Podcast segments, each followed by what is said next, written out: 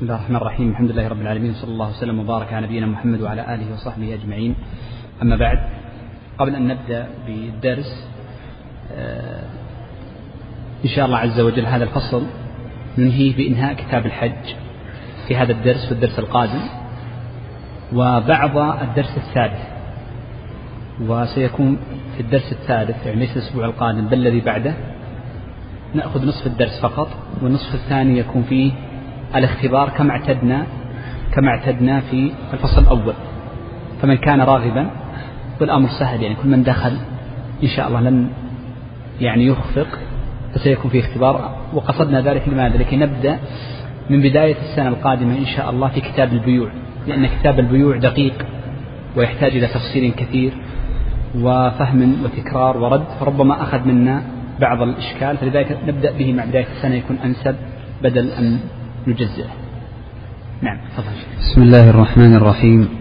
الحمد لله رب العالمين وصلى الله وسلم وبارك على نبينا محمد وعلى آله وصحبه أجمعين وبعد. فاللهم اغفر لنا ولشيخنا وللحاضرين. سبحانك لا علم لنا إلا ما علمتنا إنك أنت العليم الحكيم. قال الشيخ العلامة وعبد الرحمن بن ناصر السعدي رحمه الله تعالى في كتابه منهج السالكين وتوضيح الفقه في الدين كتاب الحج. ولو اقتصر الحاج على الأركان الأربعة التي هي الإحرام والوقوف بعرفة والطواف والسعي. نعم. آه بعد حمد الله والصلاة والسلام على نبينا محمد وعلى آله وصحبه أجمعين. أما بعد كنا قد ذكرنا قبل أن الشيخ رحمه الله تعالى في كتاب الحج أتى ابتداء بحديث جابر وكنا قد مررنا على حديث جابر رضي الله عنه وحللنا بعض ألفاظه ثم بعد ذلك بدأ بطريقة الفقهاء بذكر الأركان والشروط. ومعرفة الأركان والشروط لكل باب مما يضبطه ولا شك. إذا عرف المرء أركان الباب وشروطه استطاع أن يضبطها. ولذلك فإن يوسف بن عبد الهادي المتوفى سنة تسع وتسعمائة من الهجرة عندما ألف كتابه القواعد الكلية جعل جلها في معرفة الأركان والشروط. ولذلك فإن العناية بالأركان والشروط ولذلك فإنه يقال إن العناية بالأركان والشروط حفظا لها وفهما وضبطا لمحترزاتها تجعل المرء يضبط أغلب الباب يضبط أغلب الباب. وسنمر إن شاء الله الآن على هذه الأركان مع بيان معانيها وضبط بعض محترزاتها وما يدخل فيها وما يخرج. أول أركان الإحرام المتفق عليها بين المسلمين أول أركان الحج المتفق عليها بين المسلمين هو الإحرام. وأنت انتبه أنه سيمر معنا دائما في باب الحج والعمرة أننا نطلق الإحرام ونقول هو ركن ونطلق الإحرام من الميقات ونقول هو واجب ونطلق ونقول لبسة الإحرام الذي هو ترك المخيط ثلاثة أشياء. ويجب أن تفرق بين هذه الأمور الثلاثة فالأول ركن والثاني واجب والثالث هو فعل بمحظور.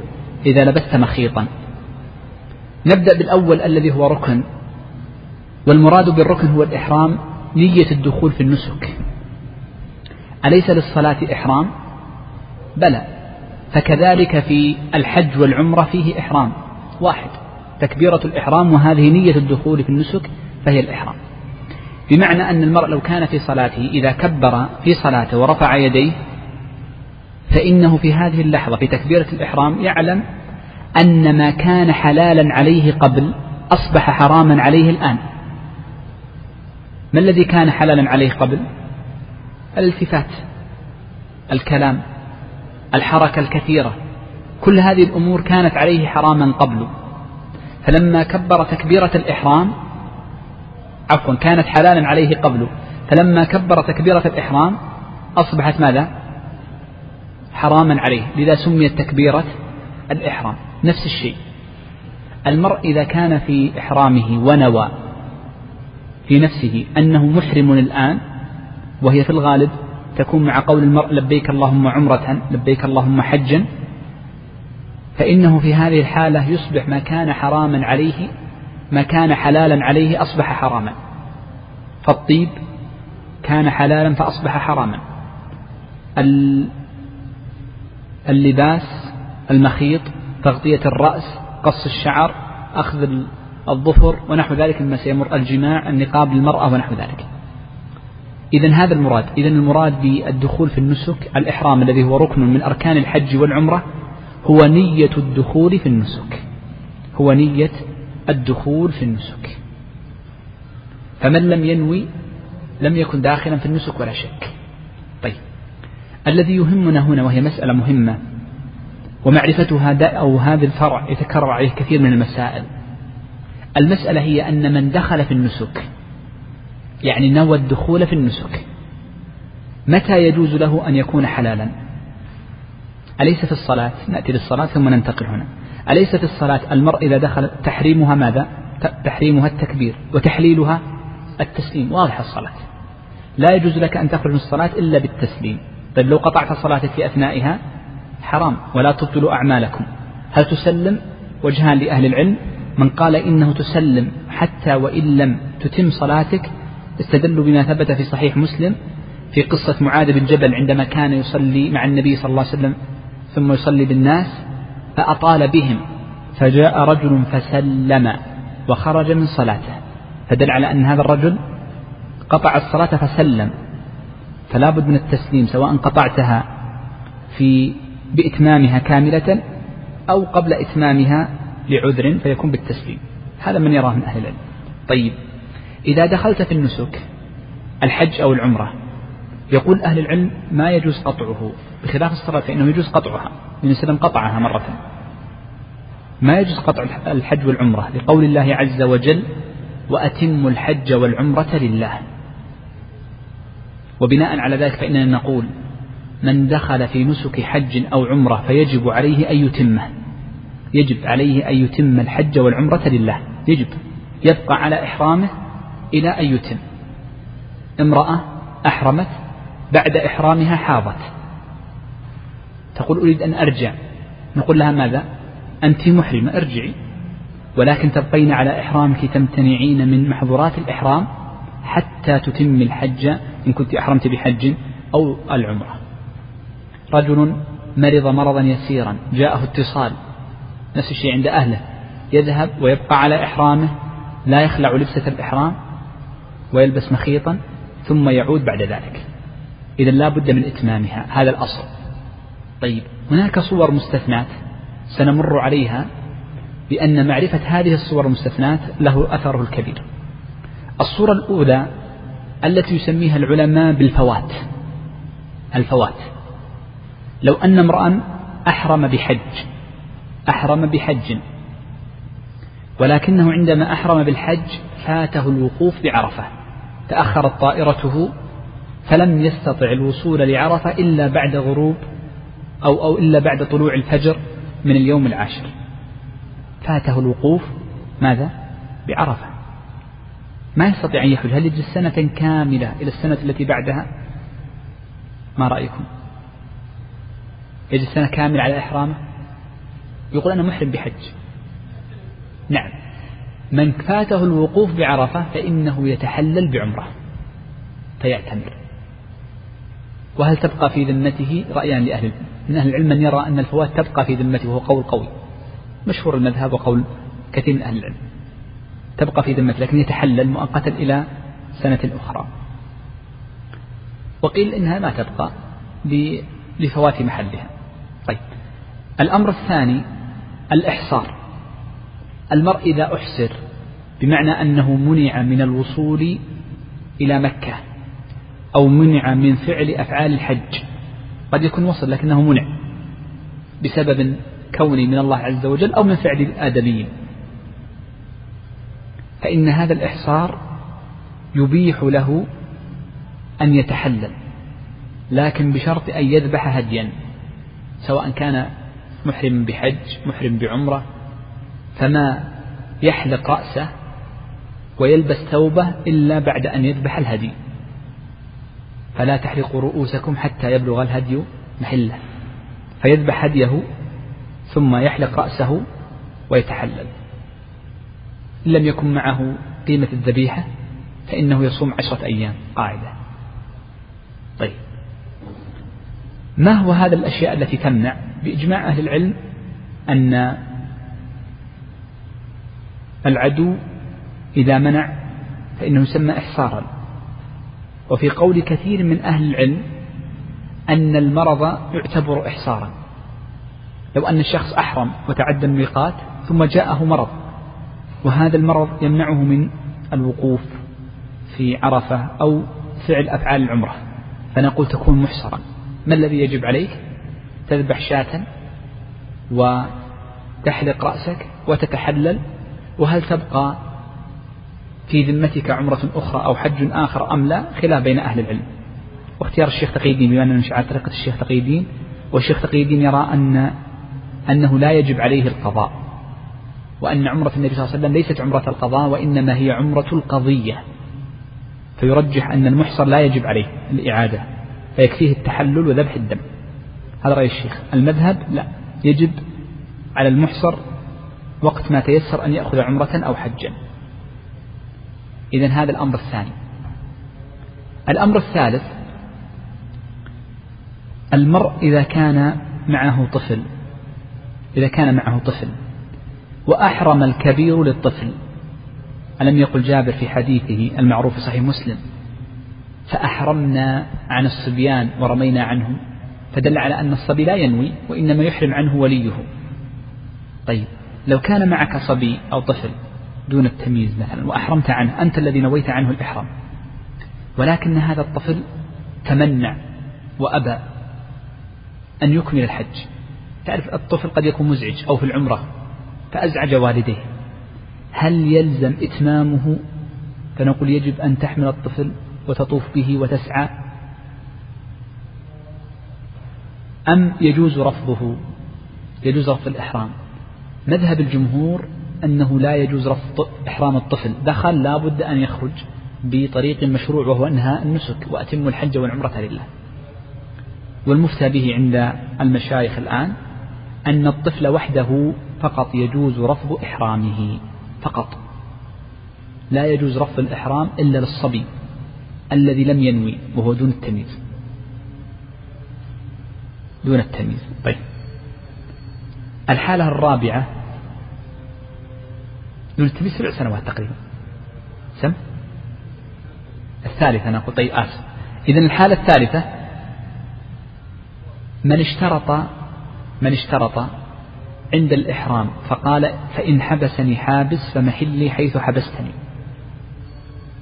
كثير من الناس إذا اشترط هذا الشرط ظن أنه يجوز له وقت ما يشاء يجوز له وقت ما يشاء أن يرفض الإحرام. فتجده إذا اشترط يقول إذا جاءني شغل خلاص أتحلل ثم بعد ذلك أذهب لبلدي وهذا غير صحيح. الاشتراط عند الإحرام إنما فائدته إذا جاءك سبب من أسباب الإحصار فإنه يسقط عنك الفدية فقط. ما تذبح شاة وإنما تحلق رأسك وتتحلل فقط. إذن هذه هي فائدة ماذا؟ الاشتراط. هو إسقاط الهدي الفدية عنك. إسقاط الفدية عنك.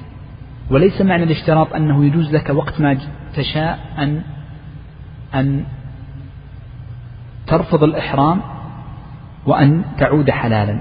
لم يقل بذلك أحد من أهل العلم. اللهم إلا في مسألة واحدة كان يفتي فيها الشيخ عبد العزيز بن باز وهو أن المرأة إذا خشيت الحيض ثم اشترطت عند إحرامها فقالت فإن حبسني حابس فمحلي حيث حبستني. فجاءها الحيض جاز لها أن ترفض الإحرام. ولذلك أنا هنا أفردت الاشتراط. لأن الحيض بالإجماع ليس سبب من أسباب الإحصار. بالإجماع. ولكن استثناء بعض أهل العلم لمعنى لطيف. فإن المرأة ربما وخاصة في الوقت الحاضر قد تأتي من أبعد البلدان لا تستطيع أن تمكث مكة إلا خمسة أيام أو ستة أو أقل. فقد تأتي حيضتها في الفترة هذه الكاملة فيكون في حرج على المسلمين وعلى هذه المؤمنة وأهلها. والدين لم يكن فيه حرج. وهذه فتوى الشيخ عليه رحمة الله. طيب. إذا تكلمنا الآن عن قضية الإحرام الدخول فيه بما يكون يكون الدخول فيه بالنية والزيادة عليها بالتلفظ إنما هو سنة وليس واجب. ما هو التلفظ بالنية هنا؟ ليس تلفظا وإنما هي تلبية. فمن قال من أهل العلم أنها تلفظ هو أخطأ في التعبير فالحقيقة أن التلبية لبيك اللهم عمرة أو قولك لبيك اللهم حجا لا يسمى جهرا بالنية وإنما يسمى تلبية وهو معنى زائد على الجهر وهو سنة باتفاق أهل العلم. وأما الخروج من الإحرام ورفضه فلا يكون الخروج منه إلا بإتمام الحج والعمرة. وقد نقل ابن حزم الإجماع على أنه لا يجوز رفض الإحرام إلا لمحصر فالمحصر هو الذي يجوز له رفض الإحرام. وأما من فاته الوقوف بعرفة فإنه يتحلل بعمرة. وقلنا أن الاشتراط له حكم الإحصار غير أنه تسقط عنه الفدية. ويبقى معنا قضية المرأة الحائض وفتوى الشيخ والمشايخ من بعده أنه يجوز للمرأة إذا كانت حائضة واشترطت أن تحل وليس عليها قضاء وليس عليها ماذا؟ دم طيب سم لابد الحلق لابد من الحلق لكي يتحلل. لازم يحلق رأسه. نعم. إذا اشترط. نعم. من صور الإحصار طبعا ربما يمر معنا الإحصار نتكلم عنه بالتفصيل أو, أو ربما إن ذكرها الشيخ. طيب.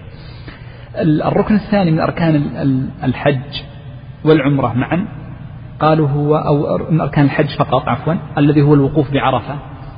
وكنا قد تكلمنا في الدرس الماضي عن الوقوف بعرفة.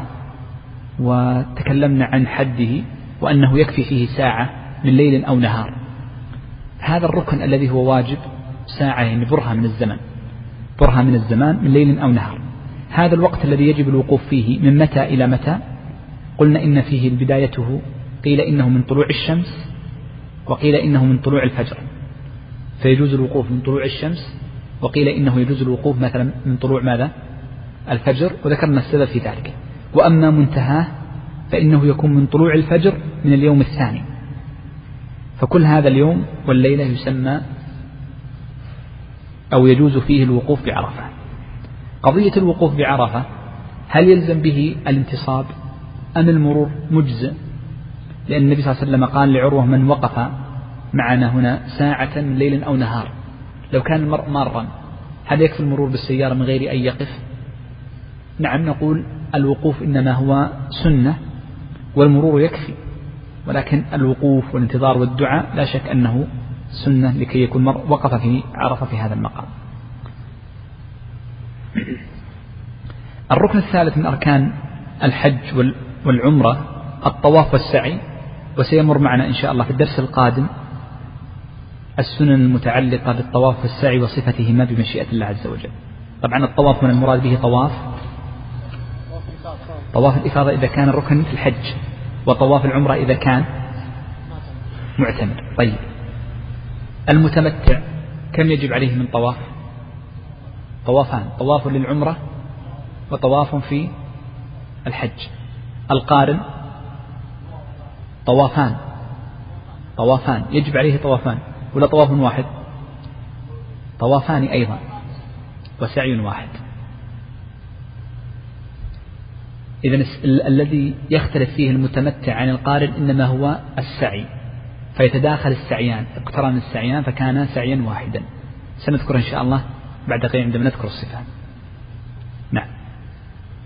قال رحمه الله والواجبات التي هي الإحرام من الميقات والوقوف بعرفة إلى الغروب والمبيت ليلة النحر بمزدلفة وليالي أيام التشريق بمنى ورمي الجمار والحلق أو التقصير. أو التقصير لأجزأه ذلك. نعم. آه نعد الآن نأتي الآن بذكر الواجبات الحج. آه أول واجبات الحج هي الإحرام من الميقات.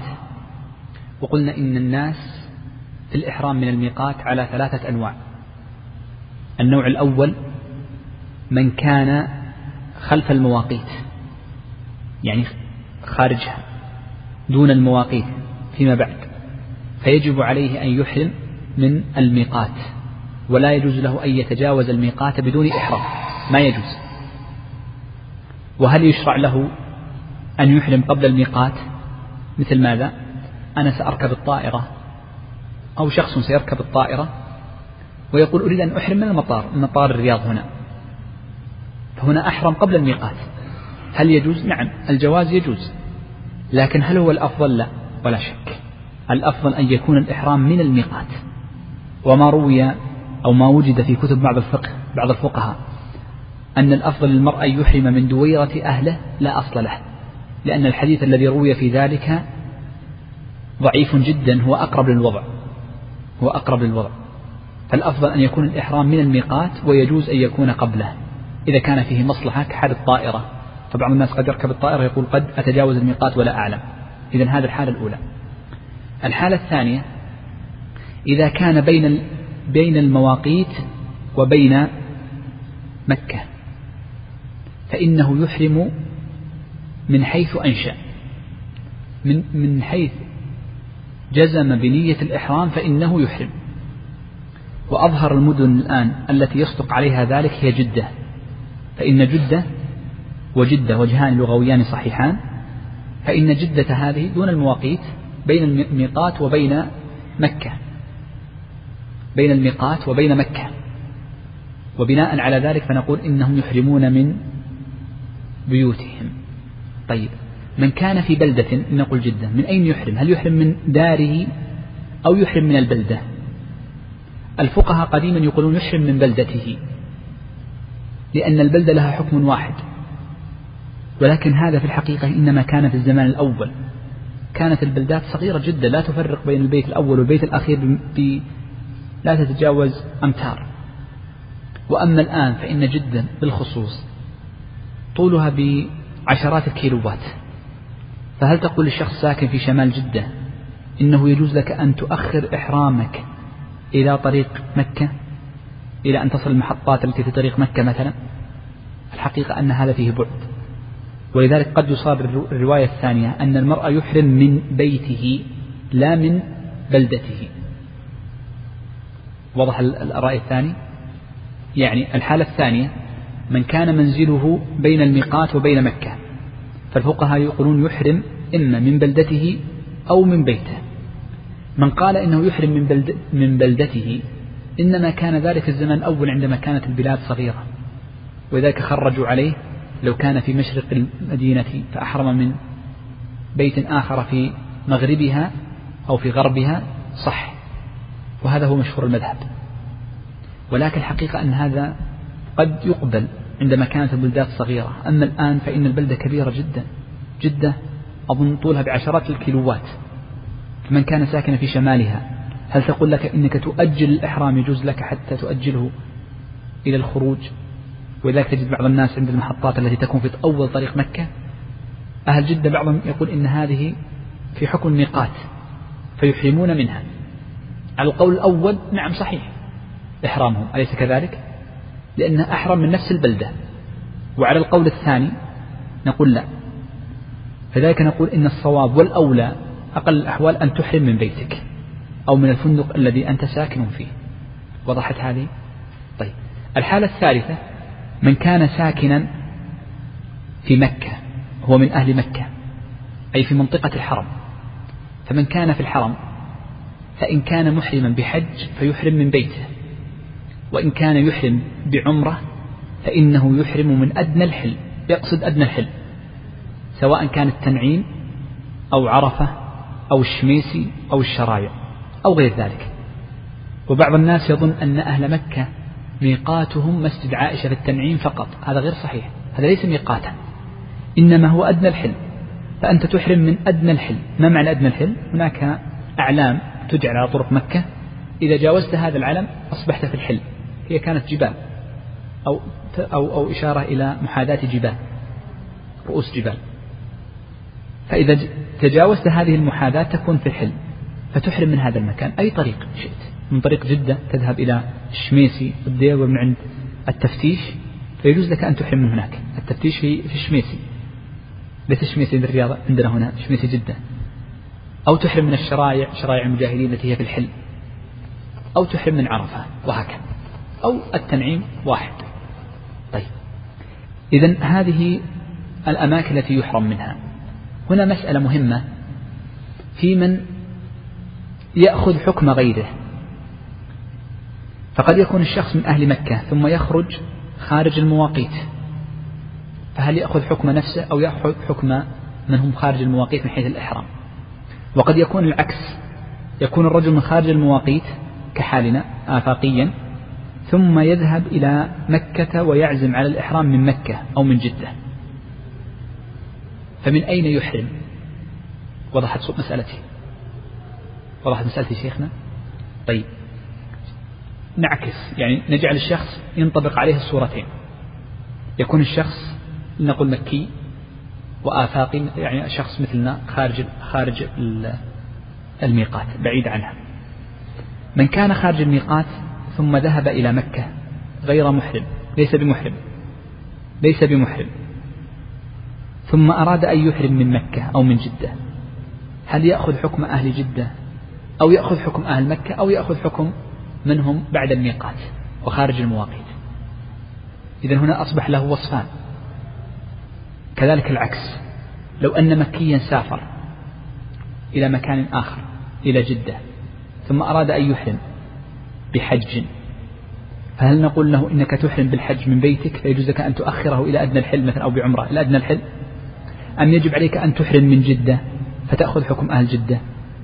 كذلك إذا خرج إلى الرياض هنا ثم أراد أن يحرم وهو مكي هو مكي أهله في مكة زوجته وأبنائه قال أريد أن أرجع إلى مكة بعمرة.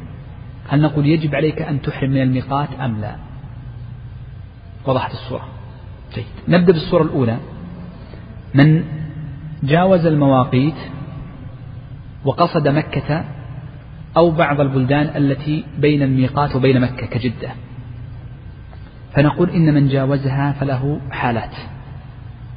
الحالة الأولى إذا جاوز الميقات وهو جازم أنه سيأخذ عمرة. متأكد. فهنا نقول إن هذا الجزم يسميه الفقهاء بالنية الصغرى للإحرام لأنه جزم. أكيد أني سآخذ عمرة ولكني سأذهب إلى مكة يوم أو يومين أو أمكث في جدة يوم أو يومين أقضي لزومي وشغلي ثم آخذ العمرة. أنا متأكد. فيسمون هذا العزم يسمونه بالنية الصغرى. وعلى ذلك فيقولون إنه يلزمه أن يرجع إلى الميقات فيحرم منها. لأن النبي صلى الله عليه وسلم قال هن لهن ولمن مر عليهن ممن يريد يريد. فتشمل النية الكبرى وهي الدخول في النسك وتشمل النية الصغرى وهي العزم. إذا هذه الحالة الأولى. الحالة الثانية يقول أهل العلم أيضا والصحيح أنه لا يفرق بين من مكث أقل مدة الإقامة أو دون ذلك. كيف أقل مدة الإقامة؟ فقط لإزالة الإشكال لبعض أهل العلم. لو أن امرأ ذهب إلى جدة وجلس فيها أكثر من خمسة أيام. خمسة أيام يعني أكثر من أربعة أيام. هذه أكثر حد الإقامة أليس كذلك؟ أقل حد الإقامة أربعة أيام. عشرين فرض تذكرون فمن زاد فرضا واحد وعشرين فرض فيعتبر مقيم. تذكرون هذا الكلام؟ قلنا أن الدور ثلاثة. دار إقامة ودار سفر ودار استيطان من أقام في مكة أو جدة بأن مكث فيها أكثر من أقل حد الإقامة. قال سوف أجلس فيها أكثر من 21 فرض أكثر من أربعة أيام. فهل يأخذ حكم أهل مكة وأهل جدة؟ نقول لا لأن الله عز وجل إنما جعل الحكم للمستوطن دون المقيم. ذلك لمن لم يكن أهله حاضر المسجد الحرام. فجعل خاصية عدم وجوب الفدي على المتمتع وفي حكمه وفي حكمه من؟ آه يكون من أين يحرم من من أنشأ الإحرام؟ أنه لا بد أن يكون مستوطنا. فالمقيم لا حكم لا أثر له. طبعا هل تنبني على فهمنا السابق لمعنى المقيم والمستوطن. طيب.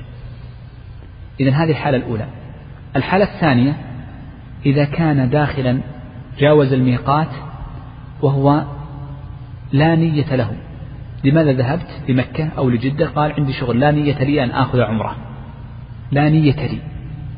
فنقول إن صاحبنا هذا يأخذ حكم أهل مكة وأهل جدة. لأنه جاوز الميقات غير مريد للحج ولا العمرة. فهنا يحرم من جدة من بيته في جدة أو من المدينة على المذهب فيكون من طرفها أو يحرم من أدنى الحل إن كان ذاهبا لمكة. إذا هذه الحالة الثانية. الحالة الثالثة أن يكون مترددا. يقول لا أعلم هل سآخذ عمرة أم لن آخذ عمرة. عندي شغل هناك. إذا كان مترددا فالتردد كمن لا نية له. قاعدة. التردد وجودها وعدمها سواء. وبناء على ذلك فإن المتردد هذا نقول يحرم من حيث أنشأ. يحرم من حيث أنشأ. طيب عكسها لو أن المكي سافر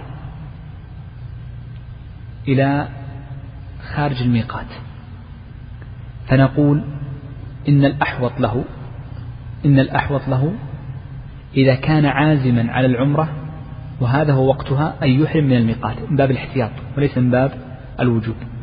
لعموم حديث النبي صلى الله عليه وسلم عندما قال هن لهن ولمن مر عليهن ممن يريد حجا أو عمرة فأنت مريد. تجاوزتها وأنت المريد فنقول هنا فمن باب الاحتياط المكي إذا جاوز الميقات يحرم من الميقات. من باب الاحتياط. وإلا من فإن من أهل العلم من يقول إنه يرجع إلى بلده فيحرم جاز له أن يؤخر الإحرام إلى ذلك المقام. الواجب الثاني من واجبات الحج الحج الوقوف بعرفة إلى الغروب وهذا تكلمنا عنه ودليله أن النبي صلى الله عليه وسلم وقف يرقب الشمس حتى غابت أي غاب القرص كاملا ثم بعد ذلك خرج. وبناء على ذلك من خرج من عرفة قبل غروب الشمس فإنه يجب عليه دم شاة تذبح في مكة وتوزع على فقراء مكة. الواجب الثالث من واجبات الحج المبيت ليلة النحر بمزدلفة. وكنا قد تكلمنا عن المبيت بمزدلفة وقلنا إن الواجب فيها إنما هو إلى نصف الليل. ومن باب الاحتياط نقول إلى ثلث الليل كما رجحه ابن القيم. ورجحه أيضا ابن حجر وغيره من أهل العلم. فأن يكون إلى الثلثين باب الاحتياط وإلا فإن الواجب إلى نصف الليل. والأمر الرابع قالوا هو المبيت بمنى أيام التشريق. والمبيت بمنى أيام التشريق والمبيت بمنى أيام التشريق. مقداره ليس كمقدار المبيت بمزدلفة فإن المبيت بمزدلفة قلنا إلى نصف الليل. ولو كان مكثك فيها أقل من نصف الليل. وأما المبيت في منى فإنه لا بد أن يكون المرء قد مكث في منى أكثر الليل. فالفقهاء لهم معياران في المبيت وتكلمنا عنها في الدرس الماضي. قلنا إن معيارهم في المبيت في مزدلفة يختلف عن معيارهم في المبيت في منى. فيقولون إن المبيت بمزدلفة واجب إلى نصف الليل. فلو أن المرء جاء قبل نصف الليل ولو بخمس دقائق فيمكث هذه الدقائق الخمس ثم بعد ذلك يجوز له الخروج. يجوز له الخروج. أما في منى فإنهم يقولون لا يكون المرء قد بات في منى إلا أن يمكث فيها أكثر الليل. كم من المغرب إلى العشاء إلى الفجر؟ عشر ساعات لا بد أن تمكث في منى خمس ساعات. 12 ساعة لا بد أن تمكث في منى ست ساعات. لماذا فرقوا بين منى وبين مزدلفة؟ تكلمت عنه في الدرس الماضي. تتذكرون هذا الشيء؟ ما تتذكرون طيب. طبعا هناك دليل نصي وهناك من المعنى. من حيث النص لأن النبي صلى الله عليه وسلم أذن للناس أذن للضعفة أن يخرجوا بعد نصف الليل في مزدلفة. ولم يأذن في منى بذلك وإنما أسقطه بالكلية. في منى سقط بالكلية. في منى سقط بالكلية. فأسقط المبيت بمنى عن الرعاة والسقاة لما جاءه العباس يستأذنه. أسقط عنه المبيت من بنى فلو كان المبيت يحصل إلى نصف الليل لألزمه أن يمكث إلى نصف الليل ثم يخرج. طيب. الركن الخامس هو رمي الجمار ويجب في رمي الجمار السنة التي ذكرناها رمي سبع وتكلمنا عن هيئتها وكيف يكون الرمي. ورمي الجمار من ترك جمرة واحدة فعليه فدية. من ترك جمرة واحدة فعليه فدية. ومن ترك حصاة فعليه صدقة ولا تجب الفدية. الأمر السادس الحلق أو التقصير والحلق والتقصير واجبان في الحج والعمرة. وهل هما نسك الحلق والتقصير أم استباحة؟ لماذا قلنا نسك أو استباحة؟ من قال إنه نسك قال لا بد من النية للحلق. ومن قال إن الحلق أو التقصير استباحة قال إنه لو نسي امرؤ فحلق رأسه. بعد انتهاء النسك يكون بذلك قد استباح قد استباح التحلل بإتمام الحج والعمرة فهو استباحة. فلا تشترط له النية.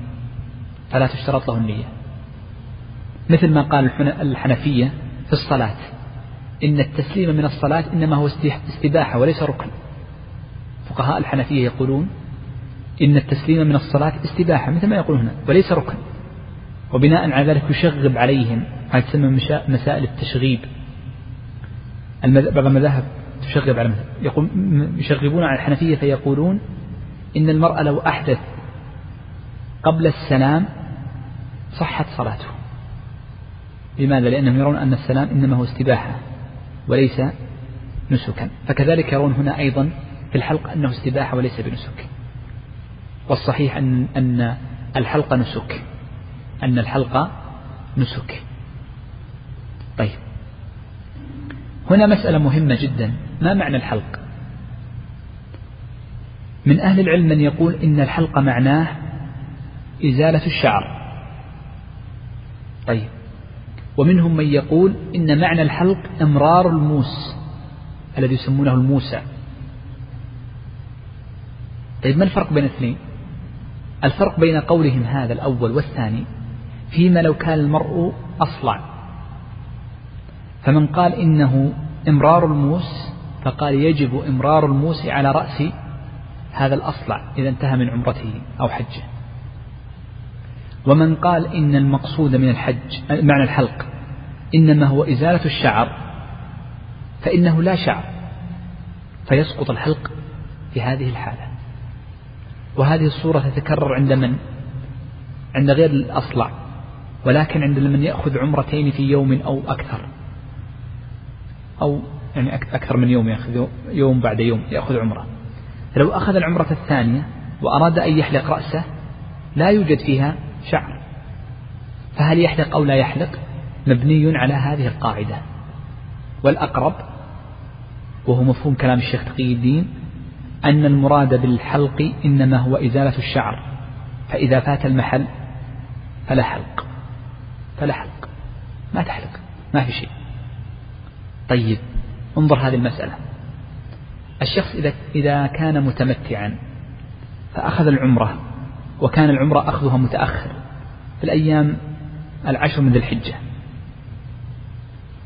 يقول الفقهاء إن من أخذ عمرته قريبا من حجة وكان متمتعا الأفضل له ألا يحلق فيها.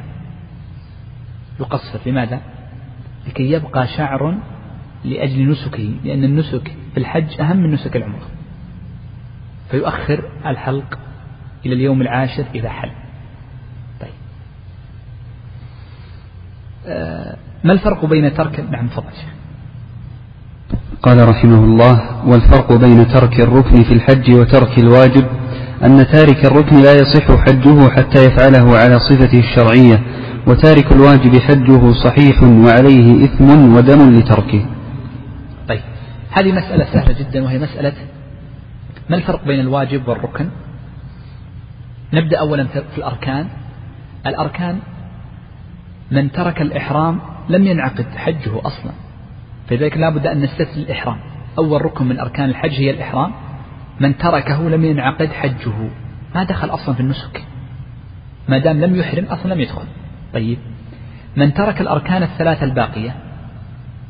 من ترك الأركان الثلاثة الباقية وهي الوقوف بعرفة أو الطواف أو السعي لم يصح حجه. لم يصح حجه. فيبقى ما زال في ذمته. أليس كذلك؟ ولذلك يقول من ترك الركن لا يصح حجه حتى يفعله على صفته الشرعية استثنينا فقط الفوات. من فاته فإنه يتحلل بعمره ويبقى في ذمته على مشهور المذهب. أما الواجب فإن من ترك واجبا فإنه يتعلق به حكمان. الحكم الأول أنه آثم. ولذلك فإن بعض الناس تستغرب أحيانا عندما يقول لك الإحرام من الميقات ليس واجبا؟ تقول له بلى واجب. طيب لو تأخرت في الإحرام إلى مكة سأدخل إلى مكة بثوبي وسوف أحرم من مكة. تقول عليك دم بس دم؟ نقول نعم. فيظن أنها سهلة لا ليست سهلة فيها اسم ولذلك من أراد أن يأتي بحج أو عمرة فليأتي, فليأتي بهما على الصفة الشرعية. وفي قول الله عز وجل وأتموا الحج والعمرة لله. أتموا بمعنى عدم الرفض. هذا واحد انتهينا من معنى. وأتموا أيؤتوا بها على صفة صحيحة. ولو أن المرء أراد أن يتبع الرخص ويتساهل لكان حجه لعب فما عليه إلا أن يطوف ويسعى ويقف في عرفة ويدفع بدل كل شيء من الأفعال الأخرى شاة. وهذا غير صحيح. فليس معاني الحج موجودة فلذلك لابد الانتباه إلى أن من ترك واجب من واجبات الحج أن عليه الاسم. وعليه دم وهذا الدم يسمى دم جبران أي جبران ترك الواجب. ودليله قول ابن عباس رضي الله عنه من ترك نسكا فعليه دم من ترك نسكا فعليه دم فمن ترك شيئا من هذه الواجبات فعليه الدم شرط هذا الدم واحد أن يذبح في مكة في حدود الحرم ولا يجوز ذبحه خارج مكة. الأمر الثاني أنه لا بد أن يوزع كاملا على فقراء مكة فلا يأكل منه الشخص شيئا مطلقا. ما يجوز للمرء أن يأكل من من دم ترك الواجب شيء مطلقا. وصدرت فتوى مجمع الفقه مؤخرا أنه يجوز نقل اللحم للفقراء خارج مكة. وبناء على ذلك فإن بنك التنمية الإسلامي التابع لمؤتمر العالم الإسلامي عندما أتى بمشروع الإفادة من الهدي من لحوم الأضاحي والهدي بعد قرار المجمع أصبح ينقل اللحم إلى خارج مكة إلى الدول الفقيرة والمحتاجة في العالم الإسلامي. وهذا القول حقيقة له وجاهة لأن أهل الرحلات وعلماء التاريخ كانوا يذكرون من القرن الخامس وربما كان قبل أن هذه الذبائح عندما تذبح كانت ترمى. فلا شك أن من مقاصد الشرع الانتفاع بها. الانتفاع بها. فلذلك لما أصبح الحال بنقلها للفقراء خارج مكة جاز ذلك أصبح إضاعتها قليلا مقارنة بالزمان الأول. نعم. قال رحمه الله ويخير من يريد الإحرام بين التمتع وهو أفضل والقيران والإفراد. فالتمتع هو أن يحرم بالعمرة في أشهر الحج ويفرغ منها ثم يحرم بالحج من عامه وعليه دم إن لم يكن من حاضر المسجد الحرام. نعم. آه بدأ الشيخ رحمه الله تعالى بأنواع الأنساك الثلاثة. فبين أولا أن الأنساك الثلاثة كلها جائزة. ليس منها شيء ممنوع. ولكن الأفضل منها التمتع لأن النبي صلى الله عليه وسلم أمر الصحابة من كان منهم ليس معه هدي أن يتمتع. وأما من ساق هديه معه كما سبق معنا فإن الأفضل له أن يكون قارنا. وهل الأفضل أن تسوق الهدي قارنا أم لا تسوقه متمتعا؟ الأفضل ألا تسوق الهدي وأن تكون متمتعا. واضح المسألة؟ هل الأفضل أن تكون متمتعا من غير سوق هدي؟ أم الأفضل أن تسوق الهدي وتكون قارنا؟ الأفضل أن تكون متمتعا ولا أن تسوق الهدي. لذلك النبي صلى الله عليه وسلم قال لولا أني سقت الهدي لجعلتها عمرة. أي تمتع. دل على أن هذا هو سبب امتناعه من التمتع. طيب. نبدأ بهذه الأمور الثلاثة على سبيل الإجمال والاختصار. أما نسك التمتع فهو سهل جدا. هو أن أن يحرم المرء بالعمرة في أشهر الحج. وأشهر الحج هي الثلاثة والرابع هو ذو الحجة فيحرم بها في شوال وذو القعدة وشهر ذي الحجة عفوا هي شهران وثالثه ذو الحجة. فيحرم فيها في هذه الأشهر الثلاثة. لو أن المرأة دخل في النسك قبل شهر شوال ولو بساعات يعني غدا قال هو العيد وأحرم بالعمرة قبلها بساعتين نقول أنت ما أحرمت في أشهر الحج بل قبلها. فلا تسمى متمتعا. لا بد أن يكون في أشهر الحج يعني من يوم العيد. من يوم العيد من غياب شمس ليلة العيد. من غياب شمس ليلة العيد هي بدء أشهر الحج. طيب. وأن يفرغ منها ثم يحرم بالحج من عامه. لماذا قالوا وأن يفرغ منها؟ لأنه لو لم يفرغ منها أصبح قارنا. يصبح قارن. يصبح قارن. لذلك قالوا ويفرغ منها. ثم يحرم بالحج من عامه. ففي هذه الحالة يكون متمتعا. وعلى ذلك فإنه لم يشترط الفقهاء أن يكون المرء ناويا للحج عند إحرامه بالعمرة. لا يشترط. بعض الناس يظن أنه لكي يكون متمتع لابد عند العمرة أن يقول أنوي بالعمرة أن يتبعها حج. فيقول لبيك اللهم عمرة متمتع بها إلى الحج. لا ليس شرطا. ليس شرطا عند الإحرام بالعمرة أن يكون ناويا الحج. ما الذي يجب عليه؟ يجب عليه دم إن لم يكن من حاضر المسجد الحرام. من هم حاضر المسجد الحرام؟ هم من كانوا مستوطنين لمكة. هم من كانوا مستوطنين. وتذكرون قديما عندما تكلمنا في أحكام الصلاة قصر في الصلاة قلنا إن الدور ثلاثة مستوطن ومسافر ومقيم. أليس كذلك؟ قلنا إن المستوطن هو الذي يمكث في بلد ويكون له فيها أهل يكون له فيها زوجة يكون له فيها ولد. فمن كان أهله وولده في مكة هو الذي من حاضر المسجد الحرام. ليس معنى أن بطاقتك خرجت من مكة أنك من أهل مكة لا. أنت من حاضر المسجد الحرام أين أهلك؟ ربما انتقلت بأهلك لمدينة أخرى فتكون لست من حاضر المسجد الحرام. طيب. الشخص إذا كان مقيما في مكة وليس هو من أهل مكة كأن يكون جالس فيها سنين.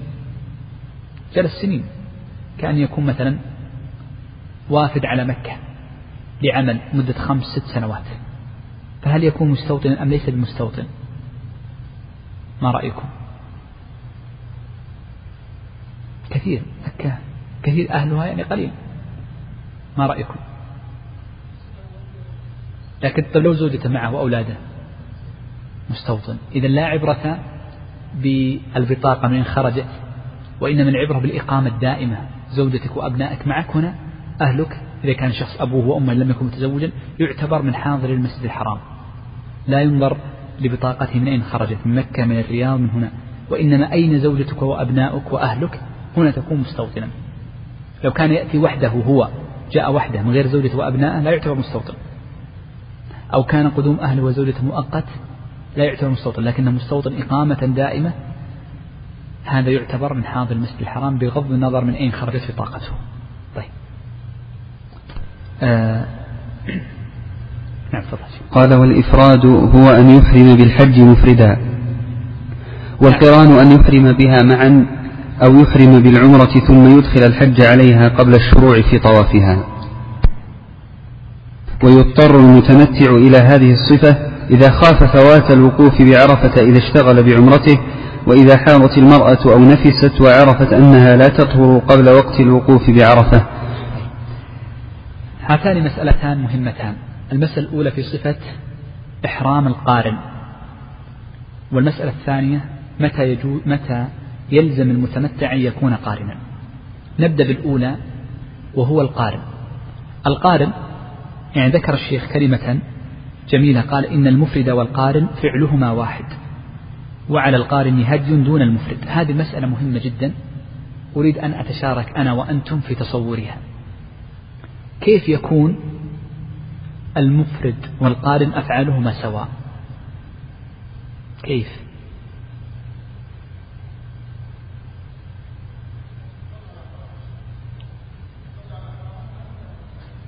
يعني أن تقصد بالهيئة. طيب خلينا نأتي في في الأركان. نأتي الوقوف طبعا يقف لكن من حيث الطواف والسعي. السعي واحد يتداخل السعيان فيكون سعيا واحدا. طيب الطواف يجب على القارن كم طواف؟ واحد. طيب السع... القارن المفرد يجب عليه طواف واحد والقارن كم يجب عليه من طواف؟ واحد واثنين. لا اثنان. طيب كيف؟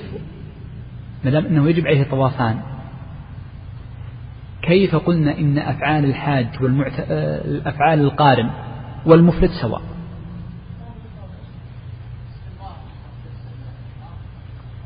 يعني أن تقصد الاستمرار. طيب سأذكر لكم صورتين وقولي وقولوا لي ما الصواب فيهما.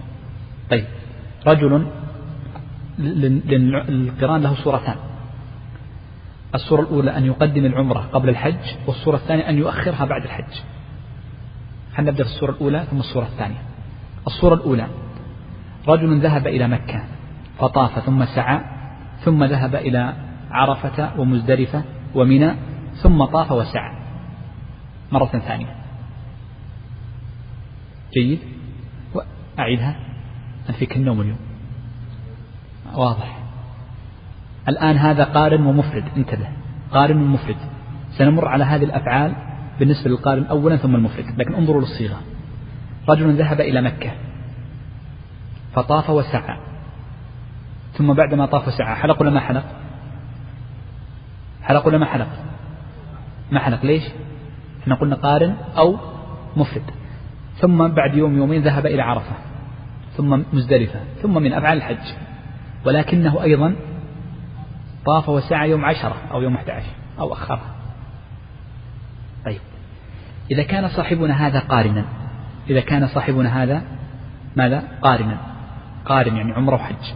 فالطواف الأول هذا الذي بدأ به طواف ماذا؟ طواف العمرة والسعي. سعي العمرة. طيب الوقوف ما في إشكال. الطواف الثاني له طواف الحج. والسعي الثاني هذا طيب شلون صار عندنا سعي أنتم تقولون السعي للقارن واحد. جعلتوا عليه واجب سعيين. ما رأيكم؟ حلوا لنا هذا الإشكال. أنا قصدت هذا الإشكال لأن أحط درس اليوم ثقيل شوي. حلوا لنا هذا الإشكال. أنتم تقولون الواجب سعي واحد. طلع عندنا اثنين الآن. من يحله يا شيخ ها سم لا ليس متمتع هو قارن ما زال قارن. الأول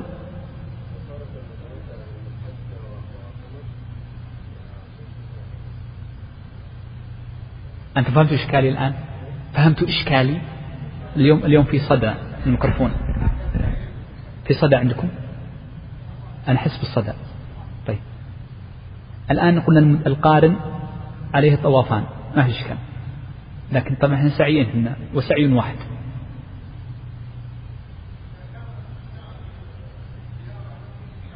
أحسنت. السعي الأول أنا مشيت معكم من غلط. السعي الأول هو سعي عمرة وسعي الحج. السعي الأول سعي العمرة وسعي الحج. ما حد منكم قال سعي الحج عشان كذا مشيت. السعي الثاني هذا سنة. ليس له أي أثر لو ما أتيت به. حتى ليس بسنة يعني لأنه يقول لا يتطوع بالسعي وحده.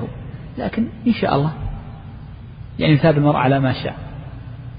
من الأعمال الصالحة ما فعل من الأعمال الصالحة. فالذي يجب واحد والثاني هذا ليس واجبا نقول سنة من أهل العلم من قال إنها سعيان لكن قول ضعيف. وضحت المسألة الآن؟ طيب. نأتي نفس الصورة لمن كان مفردا. لمن كان مفردا. الطواف الذي بدأ به أول ما دخل مكة يسمى طواف إيش؟ قدوم ولا عمرة ولا إفاضة؟ ليش ليش ما قلنا إفاضة؟ لأن الإفاضة ما يجوز قبل يوم عشرة. طيب الطواف هذا طواف قدوم سنة ولا واجب؟ سنة. سنة. طواف. طيب صاحبنا الأول الذي كان قارنا؟ واجب عليه. طيب وين طواف القدوم في حقه؟ يطوف طواف ثاني؟ أو تتداخل؟ تتداخل. يعني في حق القارن هذا الطواف طواف قدوم وطواف ماذا؟ طواف عمرة. وفي حق هذا المفرد إنما هو طواف عمرة. السعي قلنا في حق القارن سعي عمرة وفي حق المفرد وسعي حج معا وفي حق المفرد سعي إيش يا شيخ؟ سعي حج. لأنه يجوز تقديم سعي الحج. ما أدري عن جواز تقديم سعي الحج؟ أن القارن قدمه. أن القارن قدمه. فذلك جاز تقديمه. وأما الطواف فلا يجوز تقديمه. هذا سعي الحج. طيب. إذا سعى إذا طاف يوم عشرة طواف ماذا؟ الإفاضة والسعي هذا هذا ليس واجب. أصلا منه فائدة أفعالهم واحدة ليست بواحدة. الأفعال واحد لكن لكن الأثر المترتب عليها مختلف. السعي الثاني ما منه فائدة خلاص.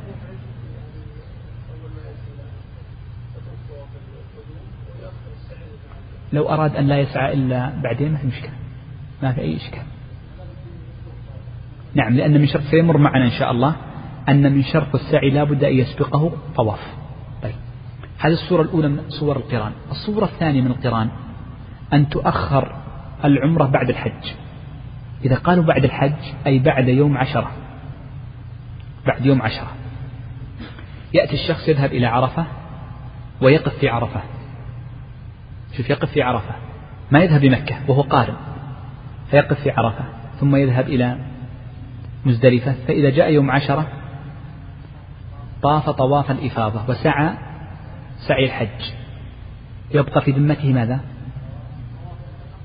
طواف العمرة في ذمته تبقى. يجب عليه يطوف طوافا ثانيا. طواف العمرة. طيب لماذا قدمنا طواف الإفاضة على طواف العمرة؟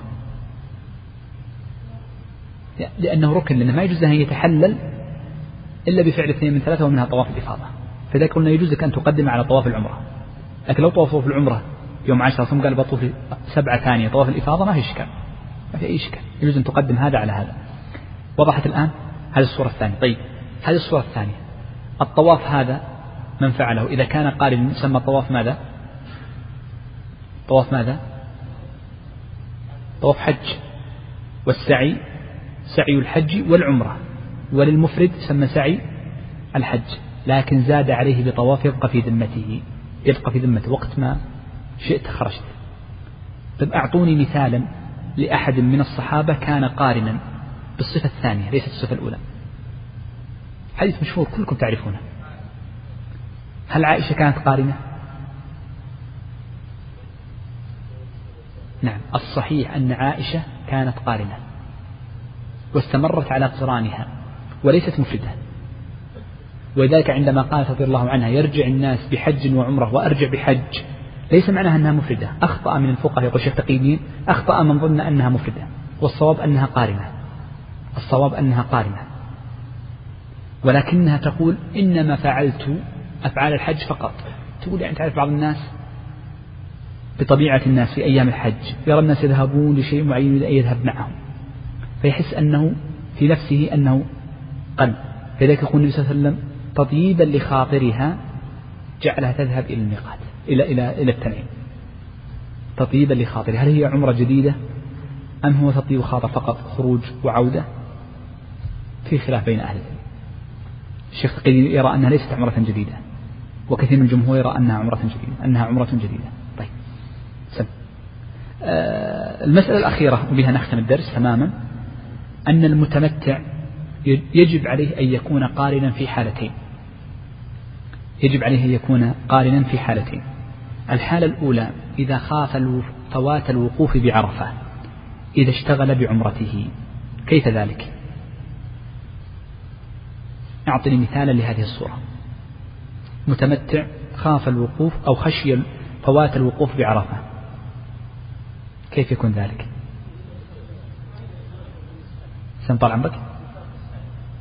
يعني طاف. ثم؟ بقي عليه السعي. خشي أنه ماذا؟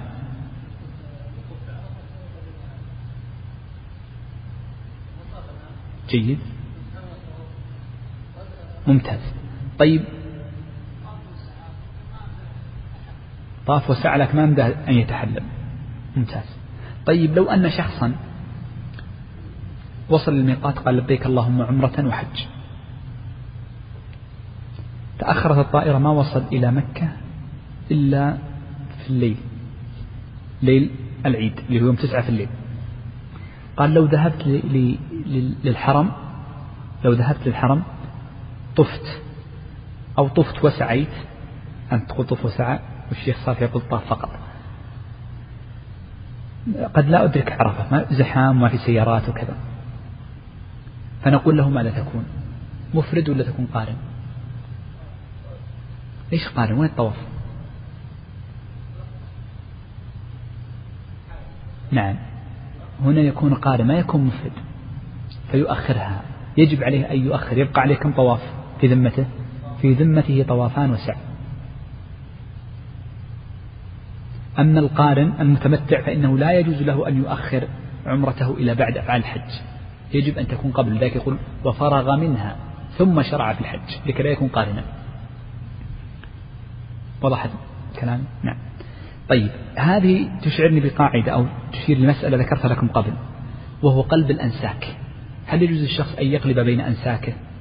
يغير من متمتع إلى قارن ومن قارن إلى متمتع؟ ومن متمتع إلى مفرد وهكذا. هل يجوز هذا أم لا؟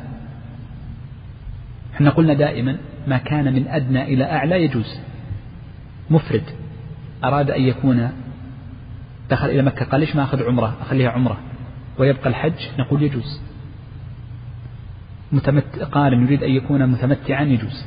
لكن من الأعلى إلى الأدنى من الأعلى إلى الأدنى يقول لا يجوز. إلا في هذه الحالة. عندما يكون الرجل متمتع فينزل إلى أن يكون قارنا. طيب القارن هل يجوز له أن يكون مفرد؟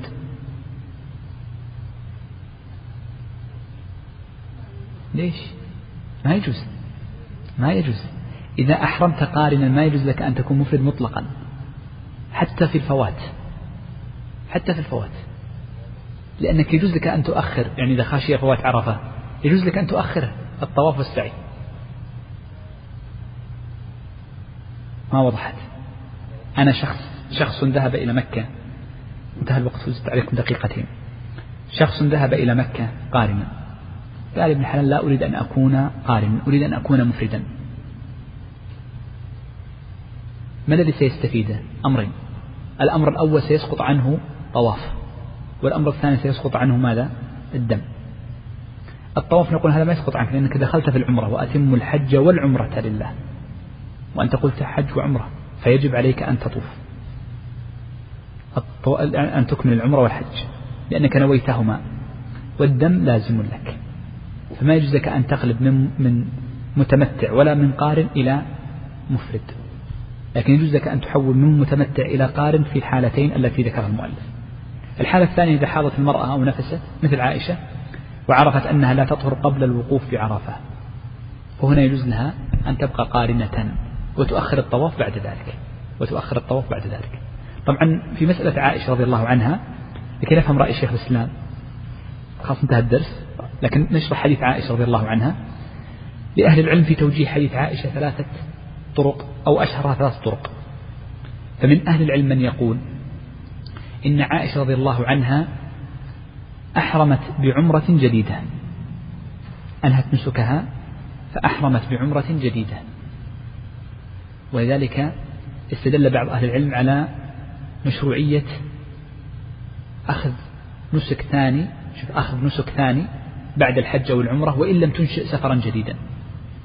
فيجوز لك أنك تخرج من مكة وتأخذ عمرة ثانية وثالثة ورابعة لماذا؟ لأن عائشة جاءت سفر واحد فأخذت نسكين حجها وعمرتها القران ثم أخذت بعد ذلك نسكا آخر. والعلماء رحمهم الله تعالى يقولون من تابع بين الحج والعمرة الملاصقة لا شك أنها خلاف السنة. ما ثبت أن وسلم لاصق بين الحج والعمرة. نعم يقول تابعوا بين الحج والعمرة فإن متابعتها تنفي الفقر والذنوب وتطيل العمر. هذه الزيادة الأخيرة فيها ضعف ولكن تنفي الفقر والذنوب صحيحة. فالمتابعة أنك تأخذ عمرة بعد عمرة حج بعد حج وهكذا. لكن الملاصقة لم يفعلها النبي صلى الله عليه وسلم. طيب. فمنهم من يقول لا بد بين كل نسك ونسك بين كل عمرة وعمرة إنشاء سفر. ترجع إلى بلدك في الرياض ثم تنشئ سفرا جديدا ولو في الأسبوع القادم وتأخذ عمرة جديدة. فيكون بين كل عمرة وعمرة إنشاء سفر. ومن أهل العلم من قال إنه يكون بين كل عمرة وعمرة بمقدار ما يطول الشعر لكي يمكنه أن أن يحلقه. انتهينا منها. إذن هذا التوجيه الأول في حديث عائشة. التوجيه الثاني وهو رأي شيخ الإسلام تيمية يقول إن عائشة رضي الله عنها إحرامها من مكة ومن أدنى الحل واحد ولكن تطيبا لخاطرها تطيبا لخاطرها فقط ليس نسكا. لأن شيخ الإسلام من أشد الناس في عدم تكرار الحج والعمرة في الرحلة الواحدة وهو يرى أنه لا بد من إنشاء سفر لكل نسك. فيقول إنما هو تطيب لخاطرها رضي الله عنها. لأنه لم يقل إنها عمرة. وقول عائشة فأعمرها عبد الرحمن بن أبي بكر إنما هو فهم منها وإلا ليست كذلك. وقيل غير ذلك أسأل الله عز وجل جميع التوفيق والسداد وصلى الله وسلم على نبينا محمد.